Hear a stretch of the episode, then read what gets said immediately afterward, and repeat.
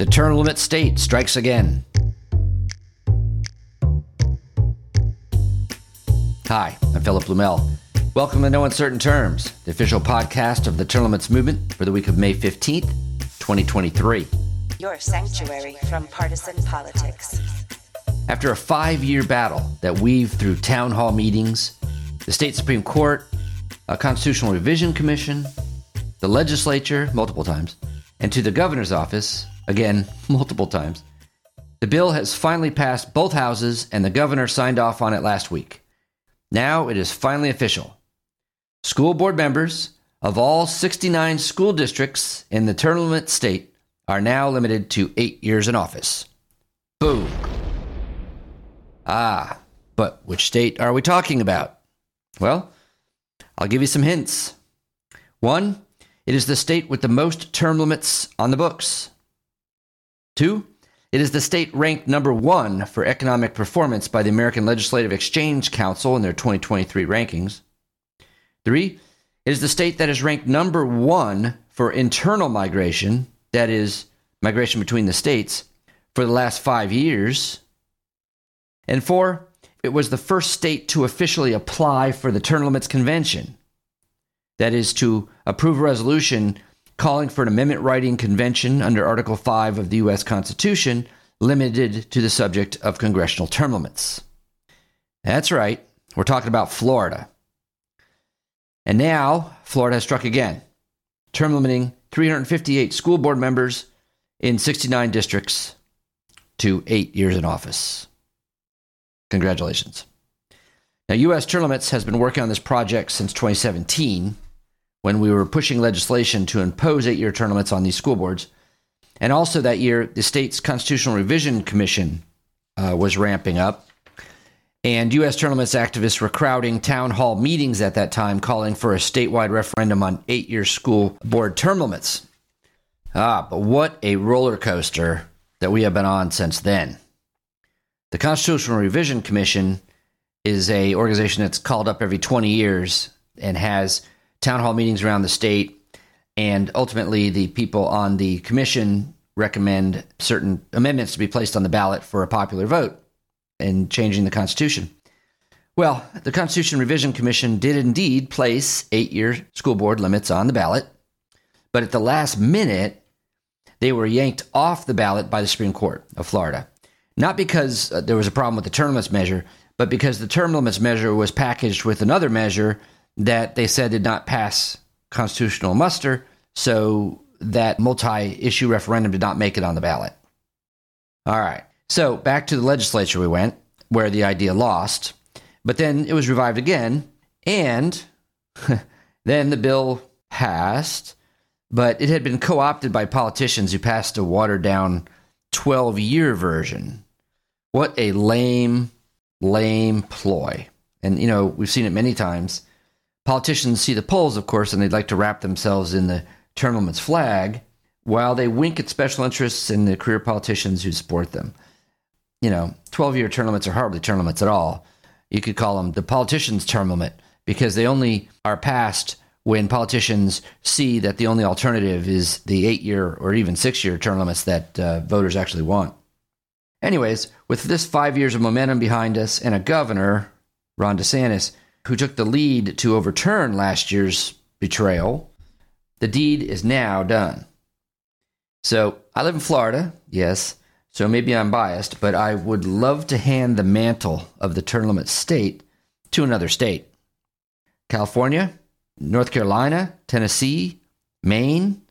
Let's see what you got.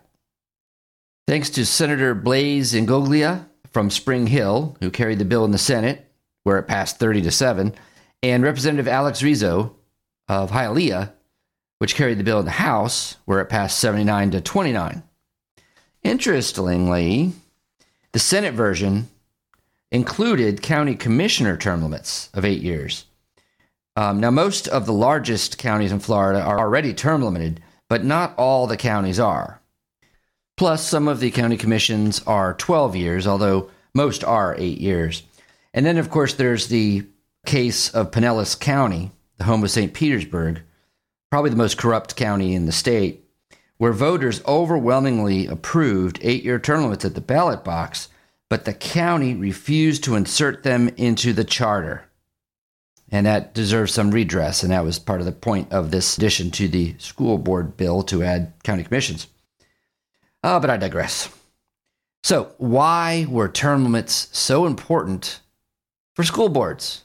I mean, you know, aren't these sleepy little elections and a lot of like uh, mothers and local people get involved in school boards as a public service, right? Well, maybe in some places they do. But in Florida, unlike most states, uh, Florida pays its school board members, and these officials have enormous power as they move billions of dollars into construction projects. Hence, money flows into campaigns of these politicians. So, this is a toxic combination which makes incumbents nearly unbeatable just like in the US Congress. And of course, this is important to the career school board members. I mean, in Miami Dade, Broward, Palm Beach, and Orange counties, the salary is over $44,000 annually for what is essentially a part time job. Now, keep in mind, these school board members aren't running the school district. They have a professional manager that they hire, a superintendent of schools, to do that. So, in preparing the segment in celebration of this victory, I came across a U.S. limits handout from 2018 that was making its rounds, making the case for school board term limits. And I want to share with you a couple of the arguments we are making for this uh, because they, one, they're really good arguments that apply to term limits at, at all levels. One is that term limits foster regular open seat elections. That's really the number one reason for term limits anywhere for elected officials. Second, term limits encourage independence by the school board.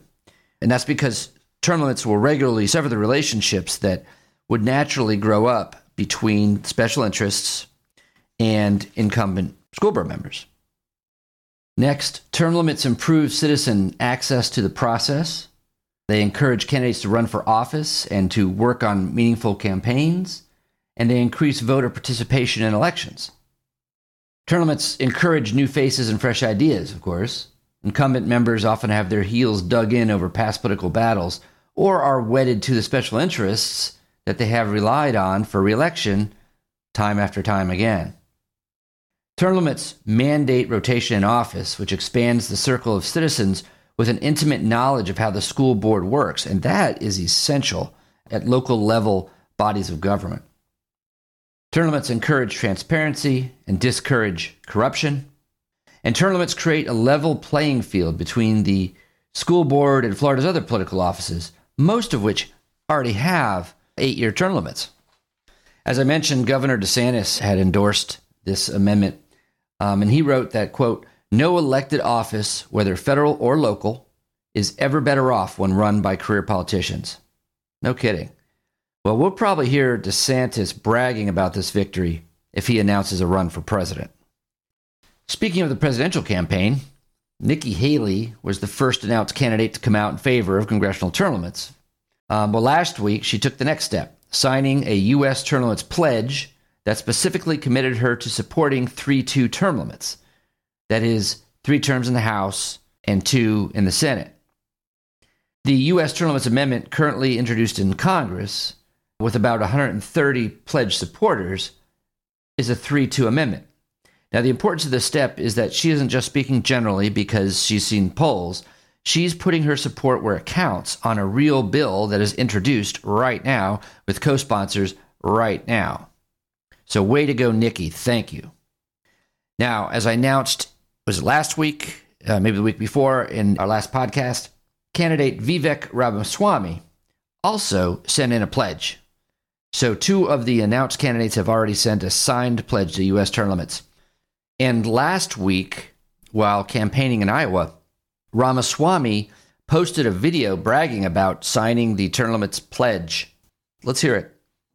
We're in the middle of our bus tour here in Iowa, and I just got to say, I am proud to have signed the term limits pledge, favoring a constitutional amendment in this country that would limit congressmen to three terms and U.S. senators to two terms, keeping fresh lifeblood in our government. It's also a big part of the reason why I've said that I want to limit even federal bureaucrats to working for no more than eight years, just like the U.S. president is limited to those two terms. so it should as well be for U.S. senators, so it should be three terms for U.S. congressmen as well. It's a great grassroots organization. This is what it's going to take to breathe the civic lifeblood back into our country, and that's why I'm supporting it. I love it. I can't wait for the debates. This is a public service announcement. Pressure and preemption are rising buzzwords in the term limits movement, and there's a good reason for it. Now that six states have passed a standalone Article 5 convention call limited to congressional term limits, politicians in Washington, D.C. are noticing what will happen when there's 12 states or 24 states. Increasingly, observers and even politicians themselves recognize that states calling for an amendment proposing convention under Article 5 of the Constitution puts a lot of pressure on Washington politicians to take the initiative to amend the Constitution themselves. Oh, but politicians will never term limit themselves, right? Well, I wouldn't be too sure of that. I mean, what happens if 30 of the 34 states required apply for an Article 5 convention on the subject of congressional term limits? At that point, politicians will see the writing on the wall. They'll see that it's going to happen anyway. And do they want to have a bunch of state legislators who want their jobs in Washington write those rules? Or do you think Congress is going to get on their soapboxes and write the rules themselves? Well, at a recent forum in Maine with U.S. limits own Ken Quinn, a bipartisan duo of politicians from that state agreed that Congress would act. U.S. Representative Jared Golden, a Democrat, and State Senator Rick Bennett, a Republican, agree Congress would act preemptively if they perceive that the states have enough momentum to hold a term limits convention. What happens is that once a certain number of states get to threaten an Article 5 convention, um, Congress has historically said, okay, we hear you. we hear you, we're going to make the amendment ourselves. And then the, the congressional path that Congressman Golden has been leading on uh, will take root at that point. So I think both of these are, are important to pursue at the same time.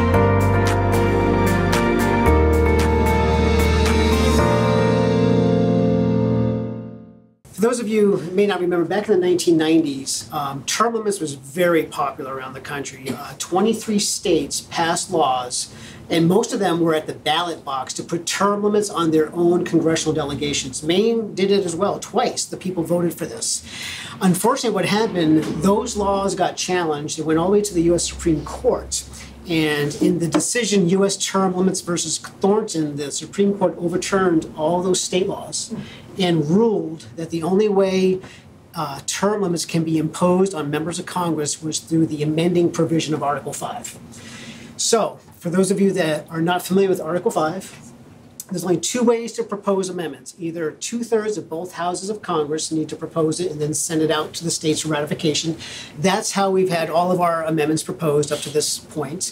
The second option is if two thirds of the state legislatures apply for a convention to propose an amendment, then the states can meet and, and propose that amendment, and then the same ratification takes three quarters of the states to ratify. So, U.S. term limits, we are advancing this both ways. We have an amendment in Congress that was introduced by um, Representative Ralph Norman from South Carolina. It's HJR 11, and I want to thank the congressman for being one of the first co-sponsors of, of that amendment, that resolution, and also for th- signing our pledge. Uh, we have 130 members of Congress that have signed our pledge saying they will vote for this amendment. So we're making some really good headway.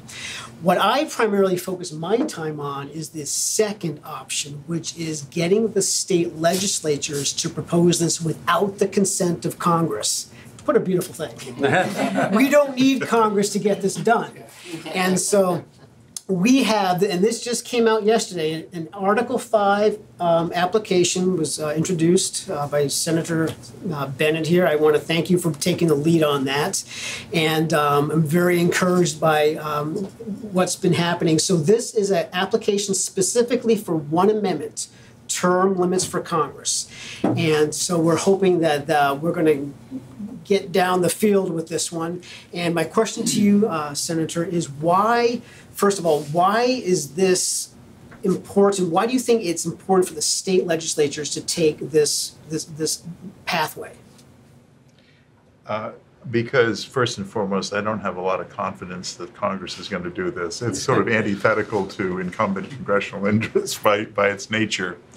Um, but part of the history that you didn't relate um, is that a lot of the amendments to the Constitution that have been adopted started as Article 5 initiatives because um, Congress isn't is often loath to act until they're kind of forced to on any of these big questions. And I think uh, you can generate, there's much more connection directly to the people in the state legislatures.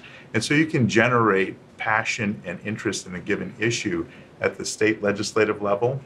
And then what happens is that once a certain number of states get to threaten an Article 5 convention, um, Congress has historically said, okay, we hear you. we hear you, we're going to make the amendment ourselves. And then the, the congressional path that Congressman Golden has been leading on uh, will take root at that point. So I think both of these are, are important to pursue at the same time. But, um, you know, there, listen, it, it's, I know that Congressman Golden is very accessible. We, by the way, our congressional delegation in Maine, people don't realize this about how accessible all four members of our con- congressional delegation are. It's unique. I t- talk to people from other states and they say, like, you can actually get your congressman on the phone. And it's not just because I'm a state senator. It's like people, you talk to people all the time. And, and I know that um, Senator Collins and the others do as well. They're very accessible. And if you go to Washington to meet, chances are you're going to meet your actual member of Congress, not just a staffer. And so it's not the same way in other states. and, and they're a little bit more removed, a little bit more protected, a little bit more, uh, uh, uh, you know, walled off. And so I think it's really important for people to speak. And it's great, as you pointed out, Ken. It's wonderful that we have this alternative path because they have worked historically in tandem. And um, I'm happy that uh, you know can generate the interest in a formal way at the state legislative level to ask Congress to act, and but also in, in failing that to act ourselves. Yeah, that's a great point. And actually, I did a little research. 17 of our amendments have started through this process. Ah. So out of the 33 that have been proposed, 27 were ratified and became part of the Constitution. But 17 of them started through the states, through the Article 5 application, the Bill of Rights being uh, specifically the, the first, first time. Um, now, the difference between the application that we have and the amendment in Congress, I want to explain the difference. The amendment in Congress, HJR 11, calls for uh, limits two terms for a U.S. senator, so that'd be two six-year terms for 12 years, and three terms for a member of the House, so that would be uh, three two-year terms. So technically, one person could serve in Congress between both chambers 18 years. Plenty of time to to get the job done that the people sent you the, there to do. With the application that you you're sponsoring, that we, we did not specify the number of terms. We want the states to have that discussion when they meet, and so that's the the path that we're taking. And um, Congressman, I'm curious to get your intake on this, your your view, um, with the pressure coming from the states. First of all, what do you think of that idea? And then secondly, what do you think is going to happen? Do you think Congress will typically take the path of uh, least resistance and propose it themselves? I don't want to demoralize anyone sitting around. I, I don't think that the Congress is, is going to do that. Not this Congress and, and not any future Congress. I think it's highly unlikely without a significant amount of pressure coming up from the American people. And uh, the easiest way to do that is, is through the state legislatures. So, So this we is get, the- if we the get right close to approach. the to the 34, what do you think will happen?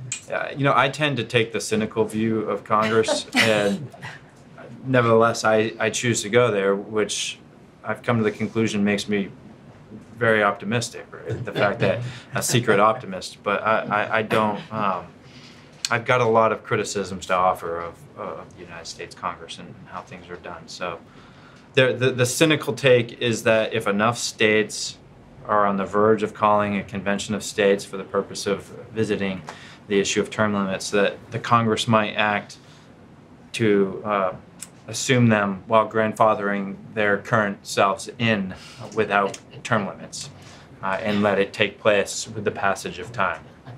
That sounds fairly accurate to me.